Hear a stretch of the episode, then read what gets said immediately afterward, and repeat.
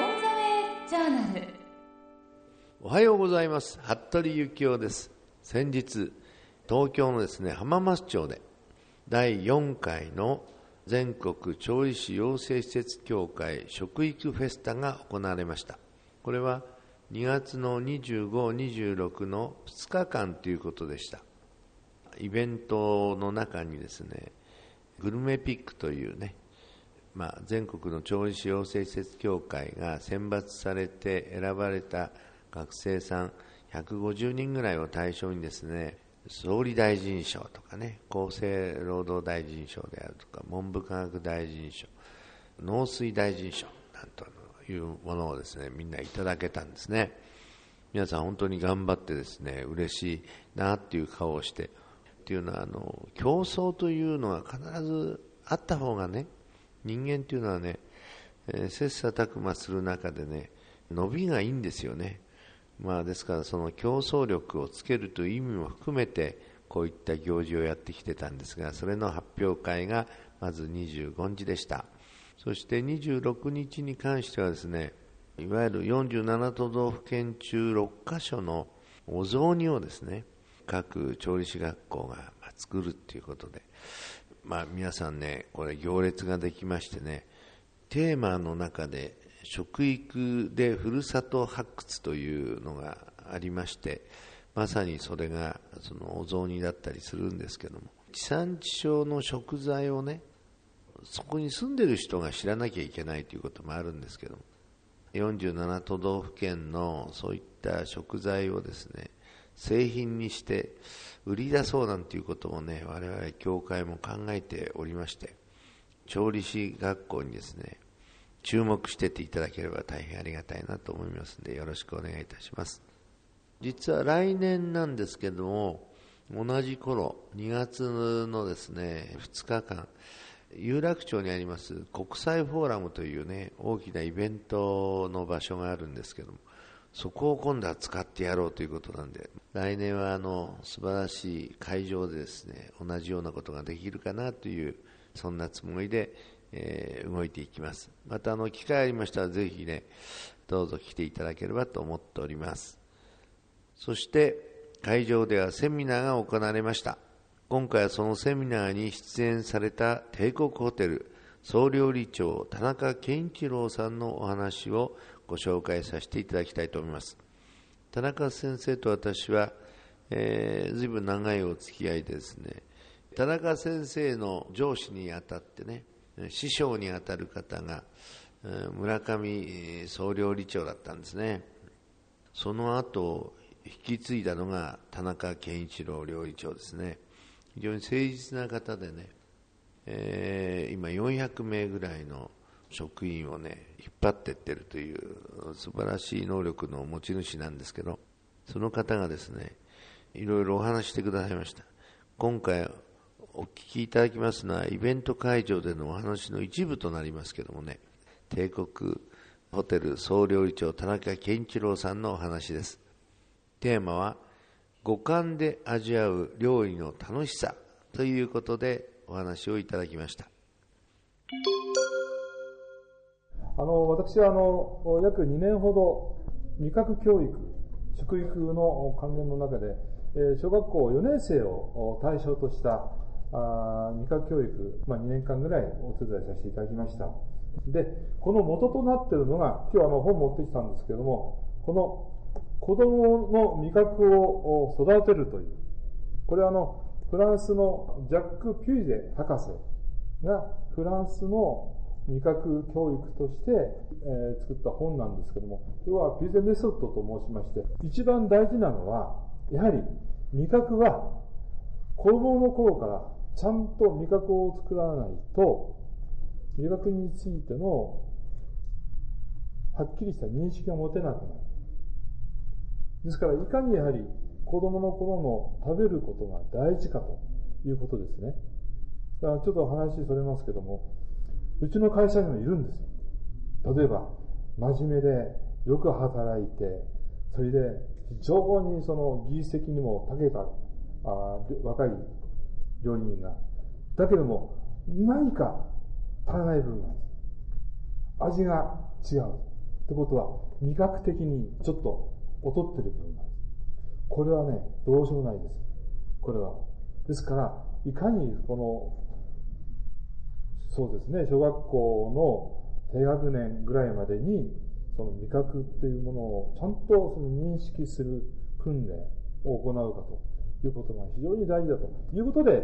これについてちょっと話したいと思います。はい。で、その下にですね、味覚の再認識と、これございます。まず、この、これはあの、甘み、塩味、酸味、苦味、これはあの、本当に水溶液です。それこそあの、0.00いくつぐらい？例えば、えー、甘みでしたならば砂糖。それから、まあ、塩はもちろんあの、塩ですね。それから、あとは、あ酸味はもうお酢みたいなもの。それから苦味。これ何使ったんだっけな？あ、苦味か。とにかく、ものすごい、あの、本当我々でもわからないぐらいに、水で薄めまして、それで子供たちに、全部これは目隠しテストで、これ甘みはどれ？じゃあ苦味はどれ？みんなにこれ刺してもらう。この結果驚いたのは、まず、例えば100人いたとして、ほとんど90、95%は間違いなかったですね。ってことは、ほとんどその子供たちは味覚についての認識ができるってことですね。ねですから、これはね、本当にあの、僕、この全く同じものを僕の部下にやらしたんですけども、結構できない子いたんです。ね、で特にあの、甘みは意外とわかるんですね。この、塩味と苦味がわからない。で、これを実際に、えー、その子供たちに経験させて、自分たちで味をまず分からせる。そういうことを行いました。そして、あとは、あこの4つの味が顕著にわかる食材で、えー、基本的に味を確認いたしました。で例えばどういうものかというと、甘いものについては、例えば、マカロンみたいなね、ああいうものですから、甘さを感じるもの。それから、塩味は、鮭の塩鮭みたいな、ああいうものですあと、酸味は梅干しとかね。あと、苦味はゴーヤとかね。そういうもので、こうなんだなってことやる。だから最初にもうほとんど水で薄めてわからないぐらいの水溶液で、その味を見分ける舌をまず確認することと、あとはもうそのものズバリのものを食べて、しっかりとその甘みとか酸味とか苦味とか、そういうものを認識してもらうということをまず行いました。で、次に嗅覚ですね。これはこんなことをしました。まずはバニラビーンズを小さな入れ物に入れまして、でも完全に見えないようにアルミホイルで蓋をしまして、アルミ箔で蓋をしまして、で、そこに本当に小さな爪楊枝で穴を開けて、で、それを置いて、さあ、これ何が、何の匂いがする？ということで、ここに、みんなに嗅がしたんです。いろんな答えが出てきましたね、やっぱり。あの、ケーキだとかね、あとはアイスクリームとかね。もちろん中身はバニラですから。もちろんそういうバニラ系のキャンディーの匂いだとか、あとはアイスクリームの匂いだとか、いろんなそのものが出てきました。それで最後にこれバニラなんだよという開けて。で、ここでの実験は、まず、匂い。見なくても、匂いで、その、表現できる。だからいいんですよ。あの、バニラが入ってるなんてことは、こちらも求めてないし、それは別に何でもいい。その匂いをどういう言葉で表現できるかと。あ、これちょっと昔お母さんが作った何々に似てる匂いがするとか、あ、これはそうでその時にちょっとこれはちょっとないなと思ったのは、あ、これラーメンの匂いがするって言った時にはこれちょっとないなと思ったんですけど、そういうような面白いあのね、あの答えも出て出てきたんですけども、大事なのは、匂いを嗅いで自分で言葉でそれを表現するっていうことは非常にやっぱり味覚教育の中でも重要な要素であるということでございます。で、次その下の聴覚ですね。これもね、いろいろやったんですけど、これはこの時は、生の株ですね。これを同じ厚さに切って、で、えー、食べた時の音を表現してごらん。これおせんべいでもやりましたけど、口の中で自分で噛んで。すと、あ、バリバリバリって言ってる、カリカリって言ってる、そのうちに音がしなくなったっていうか、いろんなこう、やっぱり小学校4年生ですから、面白いいろんな意見が出てくるわけですよ。これは、噛んだ時の音を耳で聞いてるんですよね。実際に。耳で聞いた音がその言葉で表現してるわけですね。おせんべいはバリバリするけども、株はパリパリしてるとかね。うん。あとは、あの、大根はちょっと株よりも硬い。その音の表現はちょっとガリガリしてる。いろんなそういう面白い表現をするということは、耳で聞いたこの聴覚の部分も味覚の中の非常に大事な要素であるということだと思います。で、また、これは、その耳で聞いたことを自分でどういうふうに表現できるかということの、これは訓練になります。えー、最後に、終了過程で、えー、帝国ホテルの宴会場で、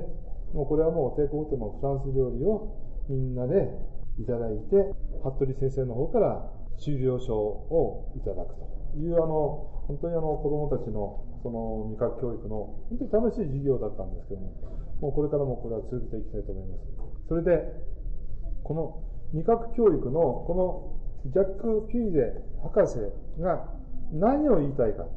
僕も初めは、ただ単純に子供の味覚を育てるためだけなのかなと思ってたんですね。でも、これずっと読んでいるうちに、究極の目的はコミュニケーションです。コミュニケーションです。料理を作ることによって、このお母さんとコミュニケーションが生まれる。まあ、料理作るだけじゃなくてもいいんですよ。例えば、今日お母さんの作った料理は、こうだねってこう、味覚の中で自分のその味に対する表現力ができてくるんですね。今日のお母さんの作ったのは美味しいけどさ、ちょっとこれ足んなかったよとか、いつもよりもちょっとこう、パリパリ感がなかったよとか、そういうその味覚をしっかりその身につけることによって、ちゃんとその味の評価を、ちゃんとその作り手側と、まあ家族ですね。まあ一番身近なお母さんなんですけども、そういうところで、その料理、味について話をしていける。そうするとその中でコミュニケーションが生まれると。で、コミュニケーションが生まれてくると、もっともっとその味覚に対する、要は認識、で、またそのものに対する、その能力というか、そういうものが高まって、どんどんどんどん向上していくということで、もう本当にあの、よく言いますよね。やはりこれだけ日本という国が忙しくなって、あ今お父様もお母様も働いていると。で、やっぱり、あの、時間も一緒の時間で、なかなか、あみんなで食べる機会がどうしてもずれてしまうと。で、また、ね、あの、学生さんたちもいろいろお友達、またいろいろそういうね、お付き合いで遅くなったりして、時間もなかなか一緒に食べられない。要は、孤食孤独の子って書いて孤食。ね、どうしても一人で食べてしまう。そうするとやはり会話が生まれないわけですよね。どうしてもやはりそういうコミュニケーション、会話しながらその食事をするともっと楽しくなるんだけど、なかなかそういう機会がない。それには子供のうちからそういう、まず、ね、まあ、社会状況はしょうがないとしても、はっきりとやはり子供のうちからそういう磨きに対するものを、しっかりしたものをちゃんと作っていこうと。で、また、食べることに興味を持とうと。で、興味を持ったら自分たちがそれを表現しようと。そういうことは、非常にその人間性の向上っていう、まあ言い方どうかわかりませんけども、とにかく人間が豊かな人間として生活していく上には非常に大切な部分であるということだと思います。で、あの、僕はよくね、あの、いろんなあの、調子の、まあ、あの、学校の生徒さんたちに僕よく話すんですけどもね、あの、食べ物、要は大事な部分っていうのは、僕はね、あの、人生の醍醐味は、出会いだと思ってるんです、僕は。どれだけいろんな出会いがあるかが一番僕は人生の楽しみだと思うんですけども、その出会いっていうのは、例えば、まず最初におぎゃっと生まれたお母さんに会って、お父さんに会って、あと妹、弟に会って、それから幼稚園行って、えー、友達に会って、中学行って、友達に会って、で、高校行って、ね、それから大学行って、いろいろそこでね、楽しかったり、ね、悲しかったり、辛かったり、いろんな思いをしながら、それで、えー、恋人ができて、結婚して、で、また子供ができて、その都度、こういう、やっぱり出会いがあって、人生っていうのは、すごくやっぱり楽しい、またつ辛いものかもしれないけど、その中で必ず食べ物ってついてきませんか？ね、まず、お食い初めとかね、それから、あとは、あの、誕生日パーティーだとか、それから、あとは、結婚式もそうだし、ね、何でも食べ物ってついていくでしょ？あとは、あの、悲しい時もそうだよね。こう、誰かのお葬式の時でも最後はやっぱり、お清め、直らい、ね、そういうもので、やっぱりみんなで、こう、食事して、みんなでその悲しみを分かち合う。ね、楽しい時はみんなで食べて、みんなで楽しい幸せ感を分かち合う。やはりね、食べ物、食べるっていうことは、非常にやはり人間が生きているうちで、非常に大事な要素があると思うんです。その中で、やはり食べるという一つのその食の楽しみもさることながら、食べることによって、いろんな人と交流が深まったり、いろんな分で、その、自分たちがまた幸せになれる。ね、美味しいものを食べて怒る人っていませんもんね。みんな美味しいものを食べたら自然とにこやかになりますよね。そのようなあ部分でその食べる、そしてまた人生を、その食を充実させることによって、なおさらもっと楽しい、もっと素晴らしい人生を送れていくんだというようなことで、この食べるということ、料理ということ、これもう一度あの、皆さんの中でいろいろあの考えていただければよろしいかなと思います。帝国ホテル総料理長田中健一郎さんのお話をご紹介いたしました。子供の頃にですね味覚をきちんと整理して理解すること。これが美味しさのわかる人を育てる原点なんですね、えー、先日もですね有名な料理長でしたけれどもその方がねうちの学生に言ってくれた言葉がありまして自分は田舎から出てきて一番最初に東京で食べたのがスパゲティナポリタンだった。こんな美味しいものが世の中にあるかと思った。そして、こういったものをどうやって作ったらいいのかっていうことに興味を持った。そして今度はプリンを食べた。なんでこんな美味しいね、カスタードプリンっていうのがあるんだろう。びっくりしたと。それをもし自分が作れるようになったら人を感動させられるなというふうに思ったと。いうことがきっかけでですね、その方は食べたことによって自分の貯金を増やして、その美味しさを覚えておいて相手に伝えるという、そういうことをずっと念願にやってきたそうです。ご自分が感激した、感激したことをね、人に伝えたいって、こういう気持ち、これがいつまでも失われないことがね、やっぱり料理のレベルを上げることだと思います。えー、ぜひね、皆さんも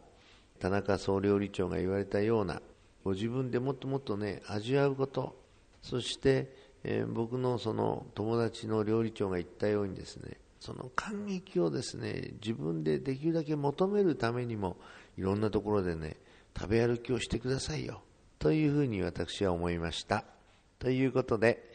オンザウェイジャーナル食育の時間次回はですね、4月14日月曜日の放送となります。服部幸雄でした。